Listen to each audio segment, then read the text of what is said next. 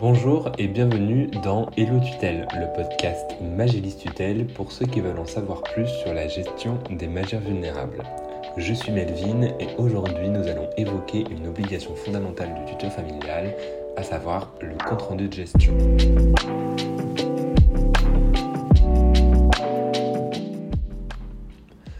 Le compte-rendu de gestion annuel est une obligation fondamentale dans le cadre des mesures de curatelle renforcée, de tutelle ou bien de mandat de protection future. Il y a beaucoup de règles et de limites à respecter, alors nous essayerons dans cet épisode de vous dresser un récapitulatif sur ce sujet. Dans un premier temps, nous essaierons d'en savoir plus sur la réalisation du compte-rendu de gestion, à savoir quels en sont ses intérêts, est-ce que c'est une obligation, ou encore qui peut vraiment contrôler ce document. Ensuite, dans une deuxième partie, nous aborderons un point essentiel qui sont les règles de confidentialité de ce document. En cas de manquement de la réalisation du compte-rendu de gestion, le juge ou le procureur de la République sont susceptibles de sanctionner le tuteur.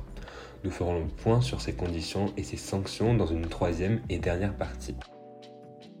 Le compte-rendu de gestion est appelé aussi CRG. Il m'arrivera donc d'utiliser ce sigle dans cet épisode.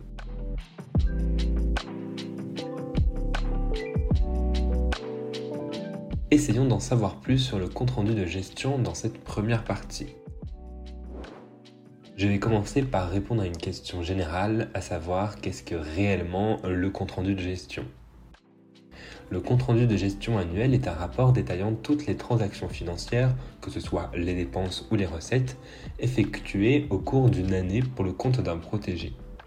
La responsabilité de fournir ce document de gestion incombe le tuteur familial désigné par le juge des contentieux de la protection, appelé plus communément le juge des tutelles.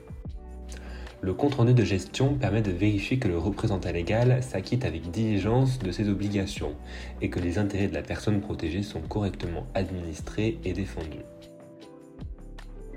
Maintenant que l'on sait de quoi il s'agit, on peut se demander quel en est son contenu. Le compte-rendu annuel de gestion commence par mentionner les coordonnées de la personne protégée, vos coordonnées en tant que tuteur, ainsi que la date de jugement qui vous a désigné protecteur. Ensuite, le compte-rendu présente de manière détaillée toutes les sommes perçues et les dépenses effectuées sur le compte de gestion, classées selon leur nature avec un total indiquant le solde de ce compte, c'est-à-dire la différence entre les ressources et les dépenses. Le document doit également inclure un récapitulatif de tous les comptes bancaires avec les soldes en début et en fin de période. Pour les comptes épargne, vous devez noter les opérations de placement, de retrait ou d'ouverture ainsi que de contrôle de compte. Un rapport de diligence sera inclus en conclusion. Dans ce rapport, vous allez relater, récapituler toutes les actions menées et les événements importants liés à la protection de la personne. Vous devez y préciser le contexte de vie de la personne protégée en indiquant les évolutions positives ou bien négatives, vos interventions au cours de l'année écoulée ainsi que les projets éventuels envisagés pour l'avenir. Le document doit être accompagné de pièces justificatives nous allons voir celles qui sont à joindre obligatoirement au CRG. Le compte-rendu de gestion sera donc complet avec une multitude de pièces justificatives telles que le relevé bancaire pour attester les informations communiquées, les justificatifs de vente ou d'achat pour les biens immobiliers, le cas échéant bien sûr, les factures pour les achats importants, on estime un achat important à partir de 500 euros, la situation des dettes éventuelles incluant le montant des sommes à rembourser dans le cadre d'un emprunt bancaire souscrit, ou toute pièce utile à la compréhension du compte annuel de gestion. Les dépenses courantes ne nécessitent pas de justification.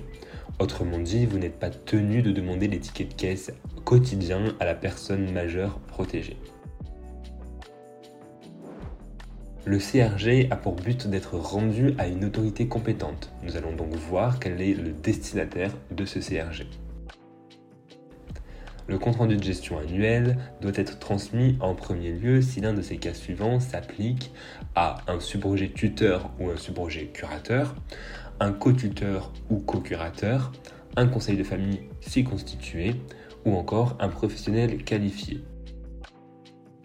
Seulement ensuite, le document doit être adressé au greffier en chef du tribunal judiciaire ou de proximité.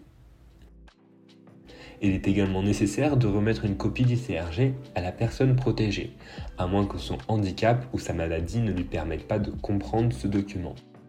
Il est important de noter que les membres de la famille ou les proches ne sont pas destinataires du compte annuel de gestion, sauf si, comme je l'ai dit, il y a un co-tuteur ou un conseil de famille qui inclut des membres de la famille du protégé.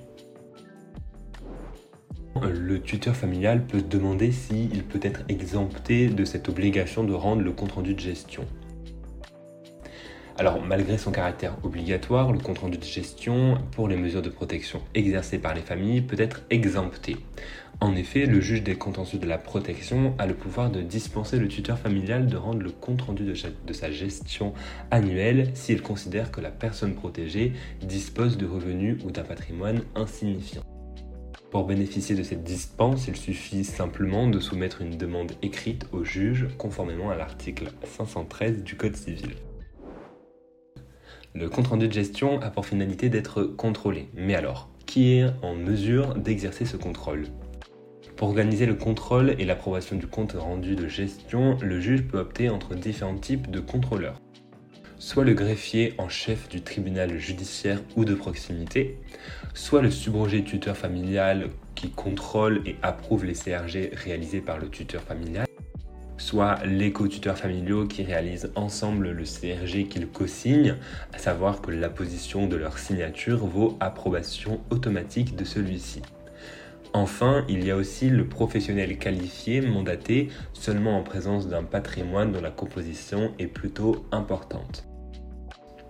En cas de difficultés rencontrées dans le contrôle des comptes rendus de gestion, c'est le juge seul qui statuera leur conformité ou non.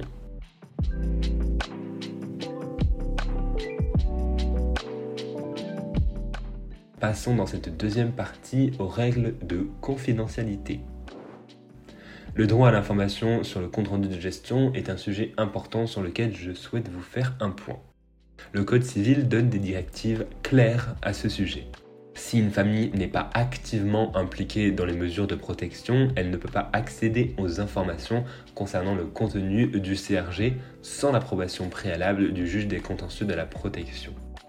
De même, pour le tuteur responsable de la protection personnelle aux côtés d'un tuteur, lui, chargé de la protection des biens, il ne possède pas en soi un droit à une information explicite. Sauf si, bien sûr, le tuteur de la protection des biens évalue qu'il est nécessaire de fournir une copie de ce CRG au tuteur de la protection personnelle. Le droit à l'information est exclusivement et explicitement accordé à la personne protégée. Le tuteur familial est tenu de remettre à son proche protégé annuellement une copie du rapport de gestion accompagnée de ses pièces justificatives. Enfin, toute personne pour qui le juge n'a pas attribué de rôle précis dans l'exercice de la mesure de protection ont un droit à l'information soumis à l'accord préalable du juge. Pour l'obtenir, il suffit de saisir une demande au juge qui sera appréciée au regard de l'intérêt légitime du proche requérant et après avoir entendu la personne protégée et recueilli son accord, si son état le permet bien évidemment.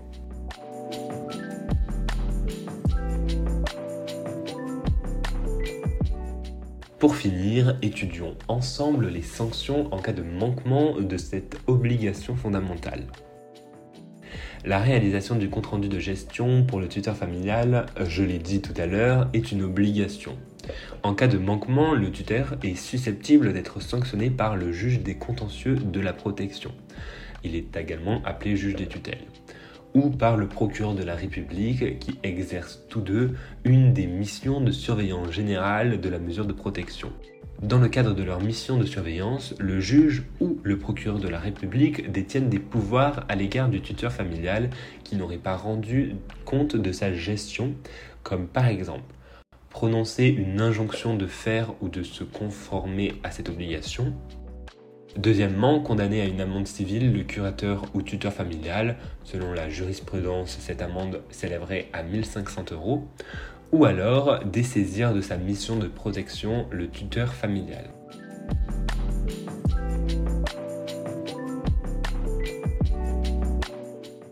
Vous l'avez compris, avec le dernier épisode et celui-ci, la première année de mise en place d'une mesure de protection pour les familles est marquée par une série de démarches rigoureuses et exigeantes à accomplir dans des délais stricts. Un grand nombre de familles, en raison de leur manque de connaissances sur leurs obligations, se trouvent dessaisies de leur mission de protection. Afin de prévenir tout risque, il est essentiel d'être bien organisé et Magis Tutel est là pour vous aider. Magilis Tutel vous propose un logiciel en ligne gratuit vous permettant de générer votre compte-rendu de gestion en un seul clic.